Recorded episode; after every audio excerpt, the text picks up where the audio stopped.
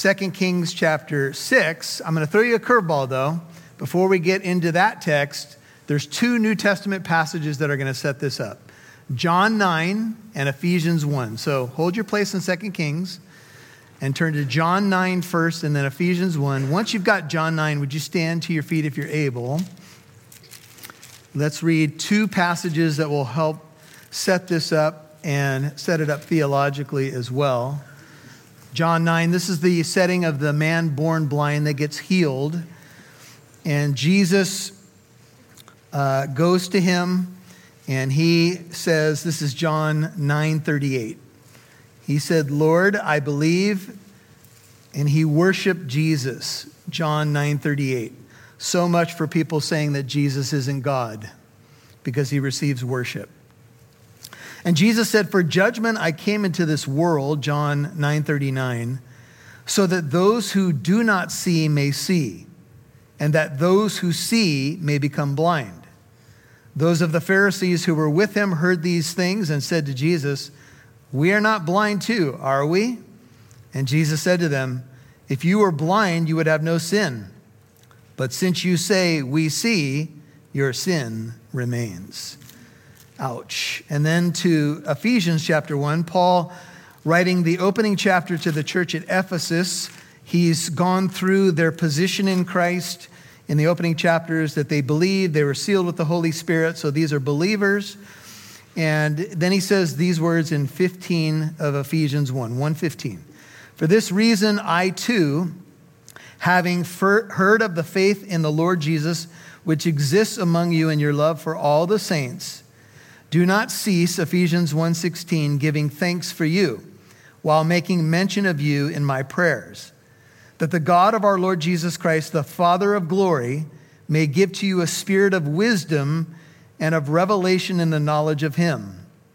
I pray that the eyes of your heart may be enlightened, so that you will know what is the hope of his calling, what are the riches of the glory of his inheritance in the saints, and what is the surpassing greatness of his power toward us who believe these are in accordance with the working of the strength of his might. And all God's people said, Amen. You can have a seat. Father, thank you that we can dive into the Word of God and see this reality of open the eyes of my heart, Lord. I want to see you.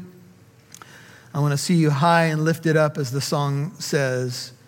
I want to see you in your glory. I want my eyes to be on Jesus, the author and perfecter of my faith. Many things distract, Lord. We are in a spiritual battle. We need your eyes. We have the mind of Christ, but I believe we need to appropriate that. That means we need to engage it. We need to have our eyes moving away from other things and moving to our Lord, to his word, to your truth.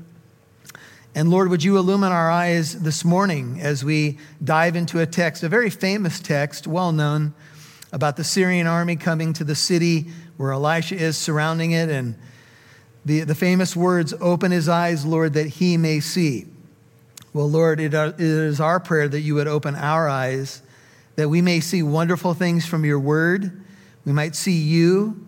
We might understand who we are, how to fight the battle, and know that the battle ultimately belongs to you, and we are victors in it. So we give you thanks. We pray all of this in Jesus' name, and all God's people said. Amen. Have you ever had a conversation? Maybe someone posed a question like this to you Do you see what's happening here? I remember I was on a phone call one time with a brother in the Lord, and that's what he raised to me. Do you see what's happening here? And he was challenging me to, to have spiritual insight into a situation. Maybe you've said this to yourself before, or maybe even to a friend or brother or sister. Am I seeing this correctly? Whenever we ask questions like that or have questions posed to us like that, the, the issue is really down to one word it's the idea of discernment. And discernment is seeing things correctly or seeing things as God sees them. That's discernment. We all deeply desire to discern what God has. Sometimes it can be difficult, especially in the ups and downs of this world.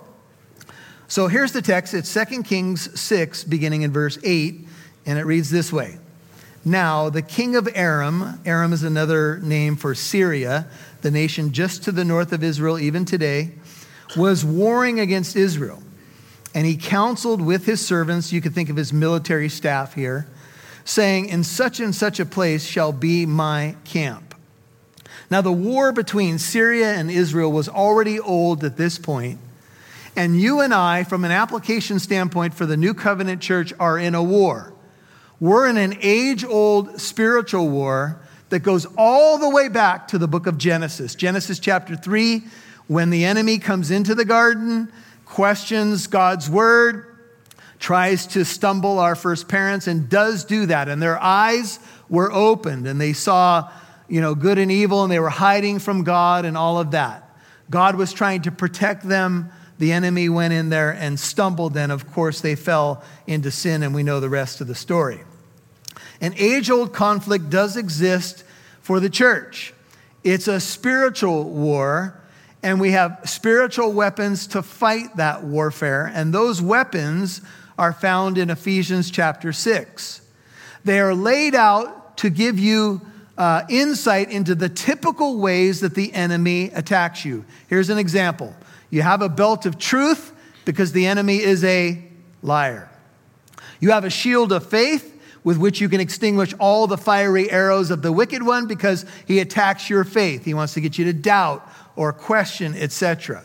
You have a breastplate of righteousness to protect your heart from going in the wrong direction. You have a helmet of salvation, etc. You all get it? The typical ways the enemy attacks the mind, the heart, etc., the feet, the direction we walk, we have spiritual armor from our God. And our Father loves us and he knows what we need, and he knows the enemy very well, better than we do. Amen?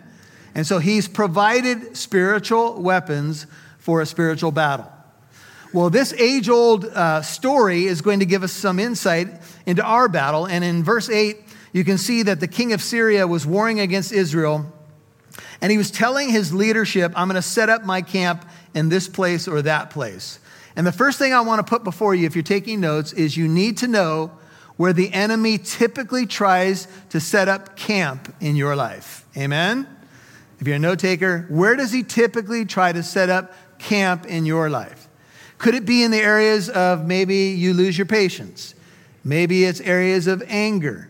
Maybe it's a typical temptation that you fight.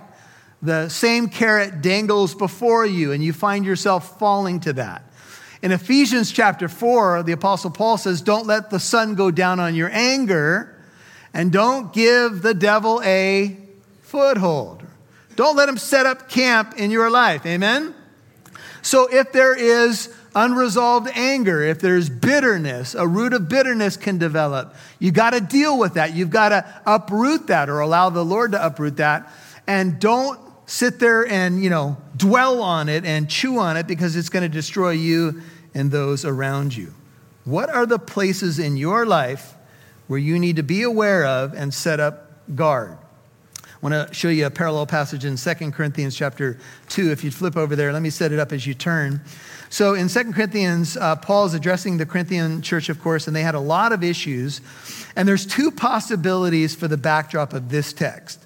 One, the man that's being dealt with here was opposing Paul publicly, questioning Paul's apostleship, and even tried to publicly shame Paul. And the man had to be dealt with and kicked out of the church, and the church stood against him. The second possibility is that this is the man from 1 Corinthians 5 who was in this terrible sexual sin. The church was kind of waving the banner of grace over it. Paul says you shouldn't do that, he needs to be out and he got excommunicated. That's the older view of the setting. Now, this will make sense in a moment as you take it, uh, look at 2 Corinthians 2, look at verse 5. The key verse is 11, but I want you to see the setting. But if any has caused sorrow, 2 Corinthians 2 5, he has caused sorrow not to me, but in some degree, in order not to say too much, to all of you. Sufficient for such a one is the punishment which was inflicted by the majority. Something happened where the church stood against this individual. So that on the contrary, you should rather forgive and comfort him. Otherwise, such a one might be overwhelmed by excessive sorrow. Wherefore, I urge you to reaffirm your love for him. Let's pause for a moment. Church discipline, tough love is all a biblical reality. Matthew 18 tells us how to deal with people who are in sin. We go to them privately. You should study that passage if you don't know it. It's Matthew 18, 15 through 20. And it gives you steps, but those steps are all intended for restoration. They're all intended to bring someone out of a realm of danger into a realm of safety. This, this applies to parenting, of course. We know sometimes we have to set very tough boundaries for our kids. We call it tough love. Dobson called it tough love. But at some point, we need to know when to lift the hand, right? We need, we need to know when enough is enough, lest someone is overwhelmed by excessive sorrow. We need to know when grace needs to be uh, sprinkled into the situation. And here's what Paul says For to this end, verse 9, also I wrote so that I might uh, put you to the test whether you are obedient in all things. But one whom you forgive anything, I forgive also. For indeed, what I have forgiven, I have forgiven, if I've forgiven anything, I did it for your sakes in the presence of Christ. That's how we all live our lives in his presence. So that no advantage would be taken of us by Satan, for we are not ignorant of his schemes. Now, if you think about that passage, which you may have heard before, here's the context. When we don't extend forgiveness, when stuff goes on too long, when the enemy sets up camp and there's no grace and no forgiveness, we can stay stuck there. And the enemy can work in the realm of unforgiveness, he can work in the realm of unresolved anger, etc. Now, these are some of the things, if you turn back to 2 Kings, we are not to be ignorant of. In, in fact, in Ephesians 6, Paul says we're not ignorant of the devil's schemes, and he has schemes. The Greek word there is methodeia, where we get our English word methodology or method. He has methods. Each one of you prepare for a week and you have methodology, right? You maybe you pack a lunch, maybe you plan your calendar, maybe you gas up at a certain place, maybe you know you time your your alarm, etc., etc. Well, the devil has typical schemes. To round out the point, where does he normally set up camp in your life? I will tell you, you'll probably see some repetitious attacks. And when they come, are you resolved to see them for what they are, understand what they are, and then do something about them? Put on the armor of God, see them for what they are, etc. And so the war happened, and in verse 9, it says, And the man of God sent word to the king of Israel. The man of God is Elisha here, the prophet. And he said, Beware that you do not pass this place, for the Arameans or the Syrians are coming down there. In other words, the prophet had insight from God and he warned the king of Israel, They're coming down. This is where their camp's going to be. Don't go down there. If you go there, there's going to be trouble. If you're taking notes, here's the second point. If you go there, there's going to be trouble. Have you ever had a moment where you heard a little voice in your head saying, Don't go there? And you said, perhaps in reply, Oh, it'll be different this time. I know I fell, fall into this sin 997 times, but this time, it will be different. I won't hit my head on that dead end street. I won't fall. I won't have a huge goose egg bruise on my forehead. It will be different. I declare it. Oh, no, it won't. So don't go there. If you're in a typical way of communication where you, you see it sliding down and the, you know, the light's coming on, pull up, pull up, pull up. And you're like, don't go there. There are some things that you just have to avoid because the enemy sets traps. And there's nothing new under the sun. They're the same old things, but you've got to see them for what they are. And the good news is that you have a prophetic voice. Here, you have a preacher preaching the word of God. Back in the day, this was Elisha the prophet speaking to the king of Israel, warning him, Beware, beware. Paul wrote in Philippians 3 2 to the Christian church there in Philippi, Beware of the dogs, beware of a false gospel. Jesus said, Beware of wolves in sheep's clothing. Warning is a biblical thing. Watch out, beware. Shane and I were talking this week, and he said, Imagine if the church's voice was taken out of our country. What would our country look like? Now, we know that there's a lot of kooky things that go on in some corners of the church world. However, we're talking about the authentic church's voice in our culture. Our culture needs our voice. They need the prophetic voice. I mean, they need the word of God being spoken clearly from pulpits around America. We need it. And Elisha said to the king of Israel, and by the way, all the kings of Israel were corrupt. They were all idolaters. And yet, the king of Israel was smart enough to heed the voice of the prophet. We'll see in a second. It says in Psalm 121, verse 4 Behold, he who keeps Israel shall neither sleep, uh, slumber nor sleep. 124, 121, 4 of Psalms. And then this is Peter's famous words Be of sober spirit, be on the alert, beware. Your adversary, the devil, prowls about like a roaring lion seeking someone to devour. But resist him firm in your faith, knowing that the same experiences of suffering, you could even say of temptation, are being accomplished by your brethren who are in the world. You're not alone in this battle. And so the king of Israel, verse 10, sent someone, the New King James says, to the place about which the man of God had told him. Thus he warned him so that he guarded himself there more than once or twice. The ESV reads this way So the king of Israel checked on the place where the, where the Syrian camp would be set up for war, indicated by Elisha, the man of God. Time and again, so notice more than once, Elisha warned the king so that he was on his guard in such places. I'm sure you can see the point, right? The prophetic word comes, the truth comes from the prophet, and the king heeded the warning. And he knew that the Syrians would be set up in this place to take him out and Israel. And he guarded himself more than once, more than twice. This is our battle, brethren. Amen? We've got to be on our guard. We've got to know the typical ways, the potholes, the stumbling blocks, and just watch out for them because they are there and the devil does have his methods. So walk wisely, stay on guard, know where the enemy typically likes to set up camp in your life. Don't give him a foothold. I think you can put that all together. Now, the heart of the king of Aram was enraged over this thing. And he called his servants and he said to them, Will you tell me which one, which of us is for the king of Israel? Okay, wait a minute now. This guy knows every move I make, every step I take. He's watching. He knows. Is this place bugged? Because it's really bugging me.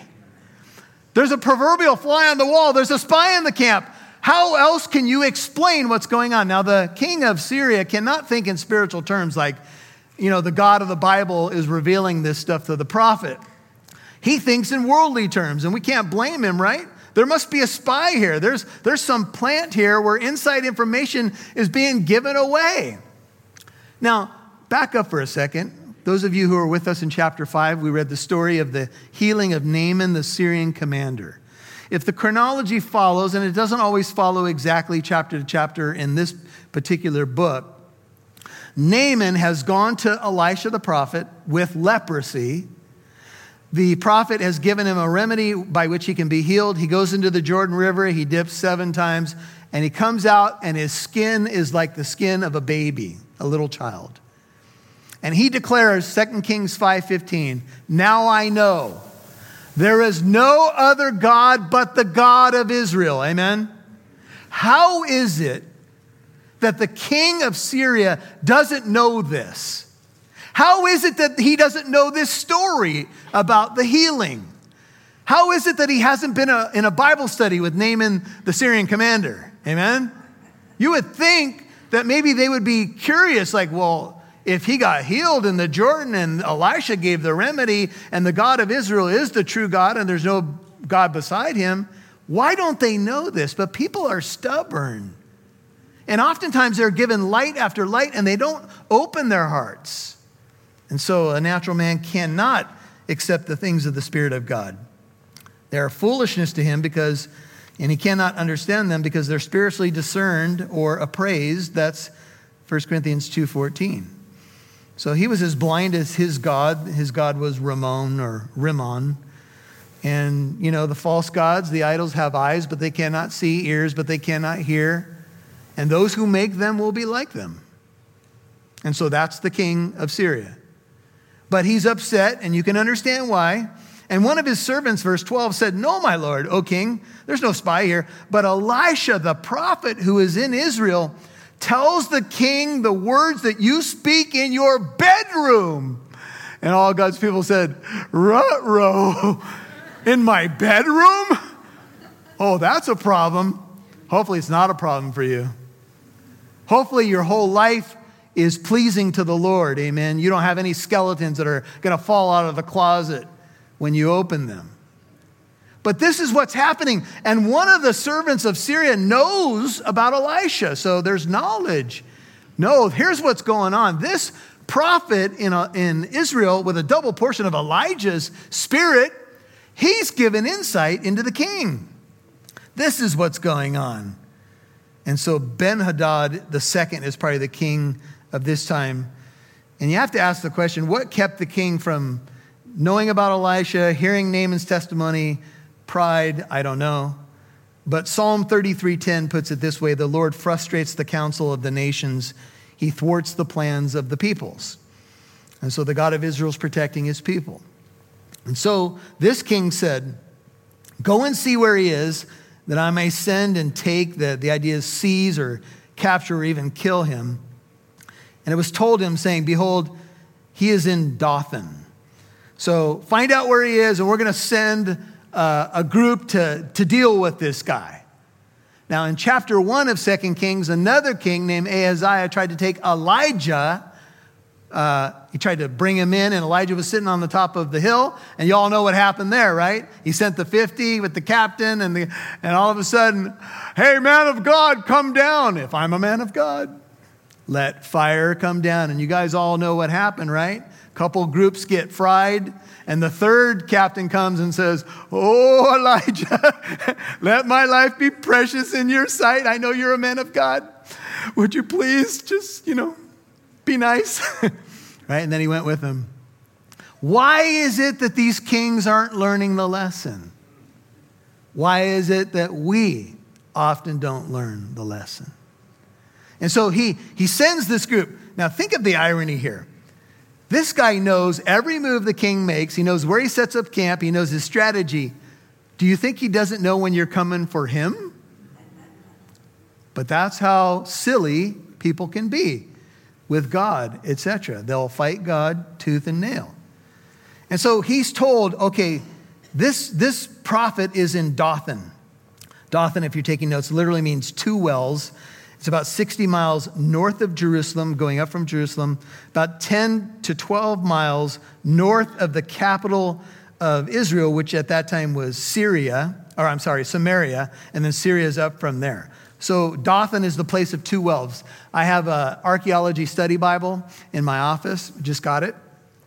And it talks about an excavation that happened in Dothan uh, starting in 1953 and what they dug up here was uh, administrative buildings, uh, a, a, bunch of bins and storage uh, rooms and facilities, ovens, common household pottery, large administrative building containing over 100 large storage bins. Uh, you can look this up if you want to see the location. It's not like a terribly impressive picture, but it's the name D O T H A N, Dothan. And you can see a picture at BiblePlaces.com, an overhead picture. But this has been excavated, and they've seen uh, the uh, administrative kind of materials dating to about this time. So this is where the prophet is, and now they're going to go and get him at this place of the two wells and try to take him out. And so he sent horses and chariots 14, a great army there. It could be uh, a NIV, a strong force, like more like a band or a marauding band. We'll see later. But they came by night, surrounded the city. So this is where the prophet is. Now, when the attendant of the man of God had risen early and gone out, perhaps to get some water at one of those wells, behold, an army with horses and chariots was circling the city. And his servant said to him, Alas, my master, what shall we do? The most modern version of the New American Standard says, This is hopeless, my master. What are we to do? Now, can you imagine? You get up first thing in the morning, you even, haven't even had a cup of coffee or your Cheerios or anything. You're in your PJs. You wipe your eyes, you're going to go get a cup of water, and all of a sudden you look up, and Syrian forces have surrounded the entire area. And it's you and the prophet of God. Now, what would you do? Would you say, uh oh, we're done for? Would you mouth the words, it's hopeless? Some of you may have said that recently. I know there's a lot going on in our world. There's a lot going on in families represented here. And maybe you've felt like you're surrounded by the enemy. You're surrounded by bad news, difficult circumstances. You've looked at the world, whatever it may be, and maybe you've said something like this. And maybe you didn't say it out loud, maybe you said it in your soul. This is hopeless. But Jesus Christ is our hope, and the hope of Christ is the anchor of our souls. That's Hebrews 6:19. Amen? We're never hopeless as Christ, in Christ. We are filled with endless hope in Christ. So don't despair. But I will say, if I were there in my pajamas and I looked around, I'm not sure I would do much different. I think I would say, uh oh, what are we going to do now?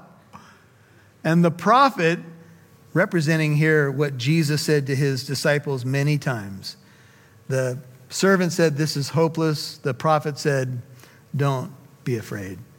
So he answered, 16, Do not fear. For those who are with us are more, more than those who are with them. We got them right where we want them. And the servant's looking around going, What? What in the world are you talking about? Now, I love the confidence of Elisha because Elisha saw what the servant couldn't see. And let me tell you something very important right at this moment. If you want to see more clearly into spiritual realities, you have to spend time in spiritual things. Amen? There is a one to one correspondence between time spent with the Lord in worship, in His Word, in fellowship, and how much you see or you don't see. You will be largely blind to the ways of God and the things of God unless you are in the things of God. And the enemy will do everything he can to keep you from that. So Elisha said, Don't be afraid. The power of heaven, you could put it this way, is on, on our side. You and I don't have to be afraid. God has not given us a spirit of fear, but of power, love, and sound thinking or a sound mind. Amen? We've got to see things with the mind of Christ. And though we have the mind of Christ as believers, I believe it's something we still need to appropriate. What do I mean by that? I mean, we need to make sure we're putting on the mind of Christ by getting into the things of Christ. It's not just an automatic that you're going to see everything this way.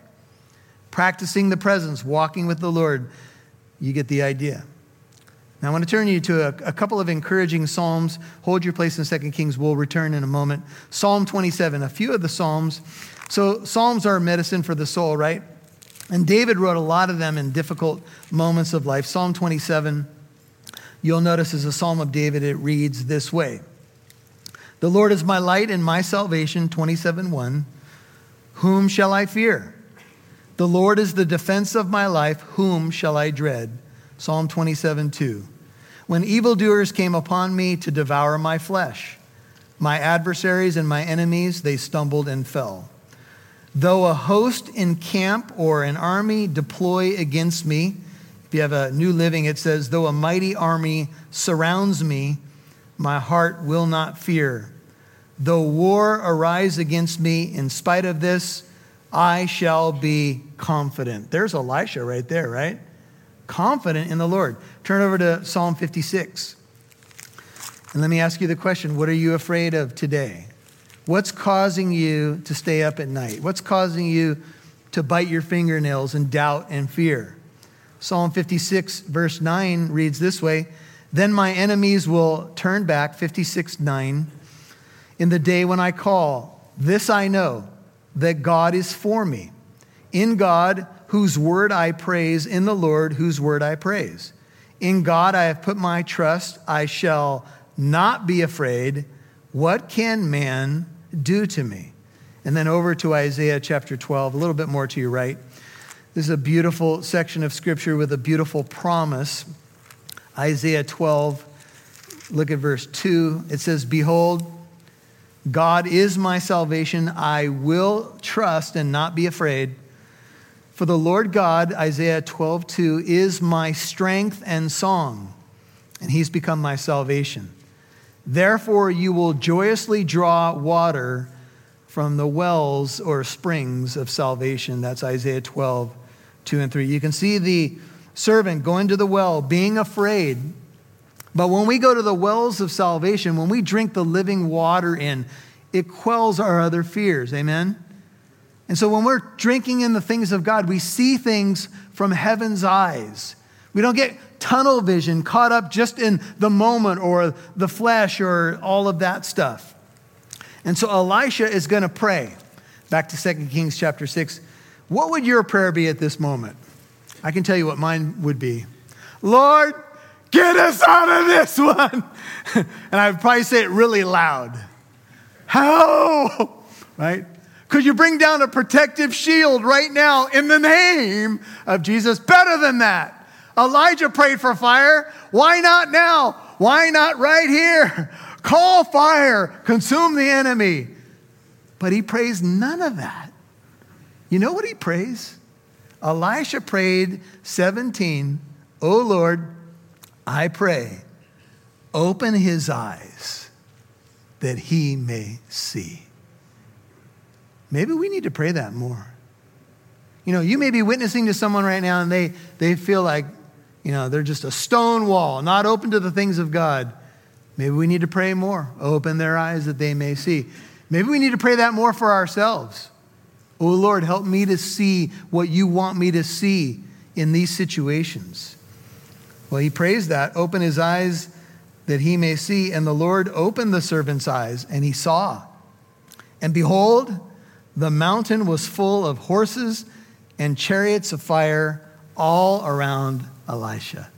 All of a sudden, he looked again, and spiritual realities and what appears to be an angelic army, much similar to the horses and chariots of fire that came when Elijah was taken up in the whirlwind in, in the early chapters of Second Kings. Amen? The same angelic army on call there they were already there, there. He just needed to see them. And here's something else that struck me this week that army doesn't lift a finger in this whole account, they do nothing. The Lord blinds the army, we'll see in a second. They never do a thing, but they're there.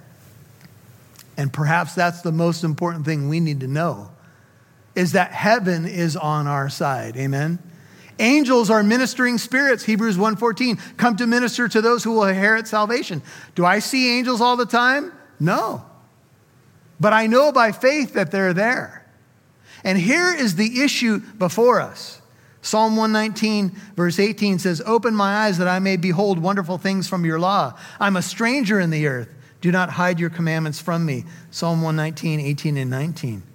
At this point, says one writer, the Lord is defending Elisha from death by the same instrument with which Elijah was protected from death and taken to heaven. Such awareness of God's power must have soothed the servant's shattered nerves. And so all of a sudden, the prayer is simply this May he see with the eyes of faith, because we walk by faith and not by sight. Without faith, it is impossible to please God. Hebrews 11, 6. Hebrews 11, 1 defines faith as the substance of things not yet realized or not yet seen. And even Moses operated as seeing him who is unseen. This is what makes faith challenging, no doubt, because I want to see, I want to touch, I want to feel. But the Lord says, No, I want you to trust me. Even when you don't get a revelation of the unseen realm, I am here. I will never leave you or forsake you. And the power of heaven, if you belong to Christ, is on your side. This is a good time for an amen or a hallelujah or something. Amen? Those who trust in the Lord, Psalm 125, verse 1, are as Mount Zion, which cannot be moved but abides forever. As the mountains surround Jerusalem, so the Lord surrounds his people from this time forth and forever. Psalm 125, 1 and 2. This will sound familiar. Psalm 34, 7 says, The angel of the Lord encamps around those who fear him and rescues them. Oh, taste and see that the Lord is good. How blessed is the man or the woman who takes refuge in him. Paul prayed for illumination, and all of a sudden, you know, Elisha prays, open his eyes, and here's this huge spiritual army we got more for us than are for them. And that's something that you can own for yourself today. The question is will you walk in it? Will you let fear get the best of you, or will you walk by faith? Now, I, when I say this, I'm preaching to myself because we all have challenges to our faith. And so when they came down to him, the army began to approach 18. Elisha prayed to the Lord and said, Now the opposite prayer, strike this people with blindness, I pray. And so the Lord struck them with blindness according to the word of Elisha. The army does nothing, but the Lord strikes the Syrian army, the angelic army does nothing, with blindness or maybe hazed their vision. I don't know for sure, but they get struck just like it happened at Sodom, at Sodom. And Nehemiah 4:20 says our God will fight for us. Listen to Second Chronicles 20:15. Listen all Judah and the inhabitants of Jerusalem and King Jehoshaphat. Thus says the Lord to you, don't fear or be dismayed because of the great multitude, for the battle is not yours, but God's. Amen. See, we, we know the verses, right? But we got to walk in the reality. And so Elisha said to them, This is not the way. Now they're stumbling around, either fully blind or their vision is hazed over. Nor is this the city. Follow me, and I will bring you to the man whom you seek. And he brought them to Samaria, which is the capital city at the time of Israel. Now, get the irony. Elisha says, Oh, this, come this way. I'll take you to the man that you're seeking. Now, it's not a lie because the man that they were seeking was leading them. They just didn't know it. It reminds me of a line in a movie These are not the droids that you are looking for. I think that may have been stolen from this text. This is not the way, nor is this the city. So they follow him. I mean, isn't it amazing? It's almost like Elisha has them on a leash. and the Syrian army is like stumbling around. 10 to 12 mile trek to the capital city of Israel, where the king would be, the military headquarters, all of it. And he brought them there. And it came about when they had come into Samaria that Elisha said, Oh Lord, open the eyes of these men that they may see. And so the Lord opened their eyes, and they saw, and behold, they were in the midst of Samaria. Can you imagine that? All of a sudden, their eyes are opened again, and they go, and they're in the middle of the enemy territory with military headquarters, etc. And this is how the Lord fights our battles. He can turn it around because that's who He is.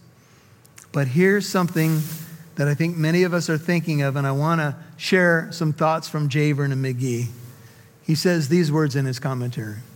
The question now arises is this the stated policy of God in dealing with his own? Well, I've discovered that a great many Christians today have become great escape artists. They are a sort of spiritual Houdini. They can tell you about miraculous instances of God delivering them and leading them. But many other saints have to bow their heads in shame and say, I've had no experience and I have no such leading from God. It must mean that either I am out of touch with Him or He is not for me at all. My friend, says McGee, let's go back to Dothan. And remember, Dothan was that place I told you about the excavations? Dothan is only mentioned one other place in the entire Bible. And you know what story it is? It's the story of Joseph. And Joseph was going to go to his brothers at Dothan, and he meandered his way over there, 17 years of age. And you know that his brothers hated him with a passion. They wanted to kill him.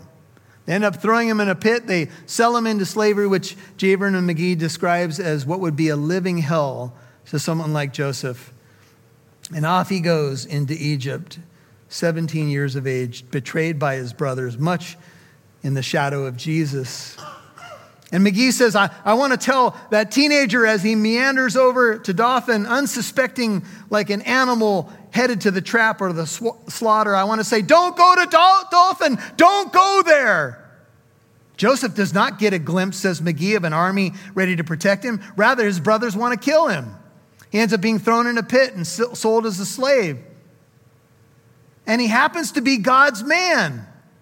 McGee puts it this way so apropos Where are the chariots of fire now? And he says, just because you cannot see chariots of fire doesn't mean they are not there. Listen, they are there. I see more evidence, says McGee, of the hand of God in the life of Joseph than I see in the life of Elisha, who performed miracles. Yet God never appeared to Joseph, never performed a miracle for him. But I see that God used this seeming disaster as Joseph recognized it later on at the end of his life when he said to his brothers, What you intended for evil, God turned it around for good. Amen? So sometimes when we read stories like this, we're like, Well, I can't tell you when I saw chariots of fire, but I can tell you about betrayal. I can tell you about a tough situation, a tough relationship, a tough diagnosis, this or that. What now? Here's what now God works all things together for good to those who love him and to those who are called according to his purpose. Not some things, all things. Now, I wish it were less bumpy at times for all of us. Joseph, if you interviewed him in the middle of time in prison and falsely accused, he probably would have told you, This is tough. I have no idea what God's doing. But Joseph remained faithful and God turned it around. There's a song out there right now, He turned it around, and it makes me think of that song. So the king of Israel, when he saw this army, you know, pretty much like, you know, lambs to the slaughter, he said to Elisha, My father, that's an address of respect to the prophet, although he wasn't really a respectful guy. Shall I kill them? Notice the double emphasis, verse 21. Shall I kill them? Thank you very much for bringing the enemy. We're going to take them out, right? Should I kill? And he answered, You shall not kill them. Would you kill those who have, been, who have taken captive with your sword and with your bow? Set bread and water before them, notice, that they may eat and drink and go to their master or go back to their king. And someone in the crowd might say, But Elisha, they wanted to kill you, and you're being nice? And I can hear Elisha say, if it were me, oh, never mind, take them out. Yeah, that's right. They wanted to do me harm. But he doesn't do that. He says, This is what I want you to do. I want you to set bread, bread and water before them. So he prepared, the king did, a great feast for them. Final verse. And when they had eaten and drunk, he sent them away, and they went to their master. And the marauding bands uh, of Arameans or Syrians did not come again into the land of Israel. Now, there are going to be other attacks, but I think it, this is specific to the raiders or the marauding bands.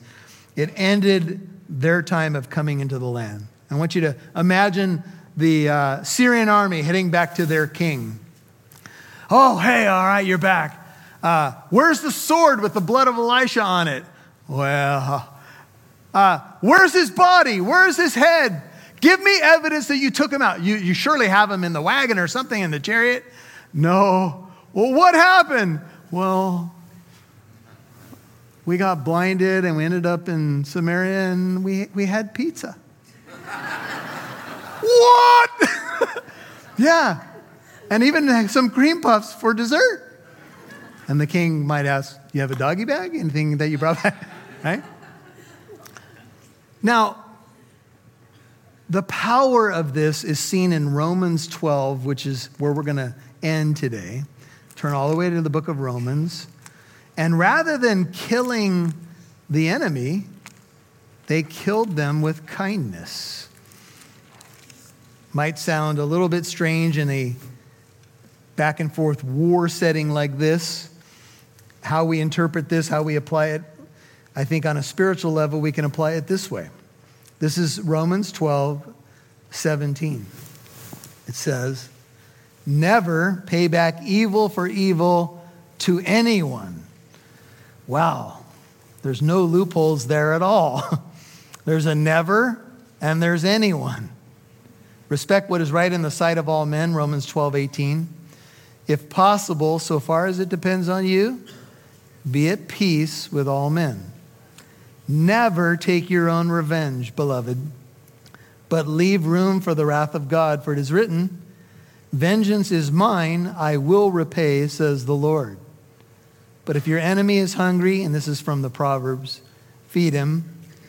If he is thirsty, give him a drink. For in so doing, you will heap burning coals on his head. Don't be overcome by evil, but overcome evil with good. If we as the church do exactly what the world does, every time someone says something against us, wrongs us, etc. If they say something and we say, Well, let me tell you something, and we go down, and, and in the moment, it can feel kind of good to give them a little zinger. Yeah. But afterwards, we have to ask the question what did that accomplish for the gospel? When Jesus went around the planet in his earthly ministry, he went around doing good. And yes, he called out hypocrisy and all of that and sin. But he was so gentle with people. He's good. Lepers and tax collectors and prostitutes and people that the religious elite said, Don't you know who that is? Why are you letting her touch you, etc.? Oh, don't touch that leper. You'll be unclean. Jesus was like, No, I came here on a mission to do good. Please listen. And the goal of the Christian life is that you and I, as a community of believers and as individuals, become more like the one who saved us so we can be his hands and his feet in the world. And I'm not telling you that any of this is easy stuff. It goes totally against all of my natural fleshly proclivities. However, this is the word of the Lord. And so when I wake up on any given day, I have to pray, Oh Lord, open my eyes. Because I have to see the way you see. Otherwise, I'm not going to navigate this life very well for the kingdom of God. Open my eyes. Father, as we bow our hearts as a congregation, we bow in humility before you. We thank you for this story of spiritual insight into the battle where the enemy normally sets up camp. We need to know that. We need to not give him a foothold. Lord, we need to move in ways that close the door to the enemy, whether that's through forgiveness, whether that's through resolving bitterness or conflict, whether that's. I know your people can fill in the blanks, Lord. Would you make us more wise and discerning as it relates to this battle? Would you open our eyes that we might see things more clearly the way we ought? Would you forgive us for times that we've been kind of blind to maybe even ways that we look at things, Lord? Thank you that you're so merciful and so patient with me, with us. With your head and heart bowed, I have a question for you. It's a simple one. Do you know the Lord? Are you on his team? Are you part of his kingdom? Have you made him the king and Lord of your life? If you haven't, this would be a great time to trust in the one who died for you, rose for you, loves you. You have to have a moment when you repent of your sin and say, Lord, I'm, gonna, I'm not following the ways of the world anymore. I'm going to follow you. You don't have to have a perfect prayer, but crying out to Him to save you is where it starts. Maybe you would say, I'm a, I'm a believer, but I've been off track and my eyes have been mostly shut to spiritual warfare, to the things of God, even to realities of my own waywardness. A good prayer would be open my eyes, Lord, that I may see. And Lord, for this precious congregation, I just want to rejoice in what you're doing in us and through us all around the world as we think about radio ministry, missionaries, uh, local ministry that occurs. I lift up our Spanish service that will happen uh, after for those brothers and sisters to continue to fight the good fight. They are sensing spiritual warfare and it's real. And we do have an enemy. But greater is he that is in us than he that is in the world. And so help us to put on the full armor have confidence in our God, and press on by faith. We love you, Lord. I ask your blessing on the precious folks that are here and those who have joined us via live stream or who will watch this later. May you be glorified in our response to your word. Just take a moment. Just kind of slow it down just for a second.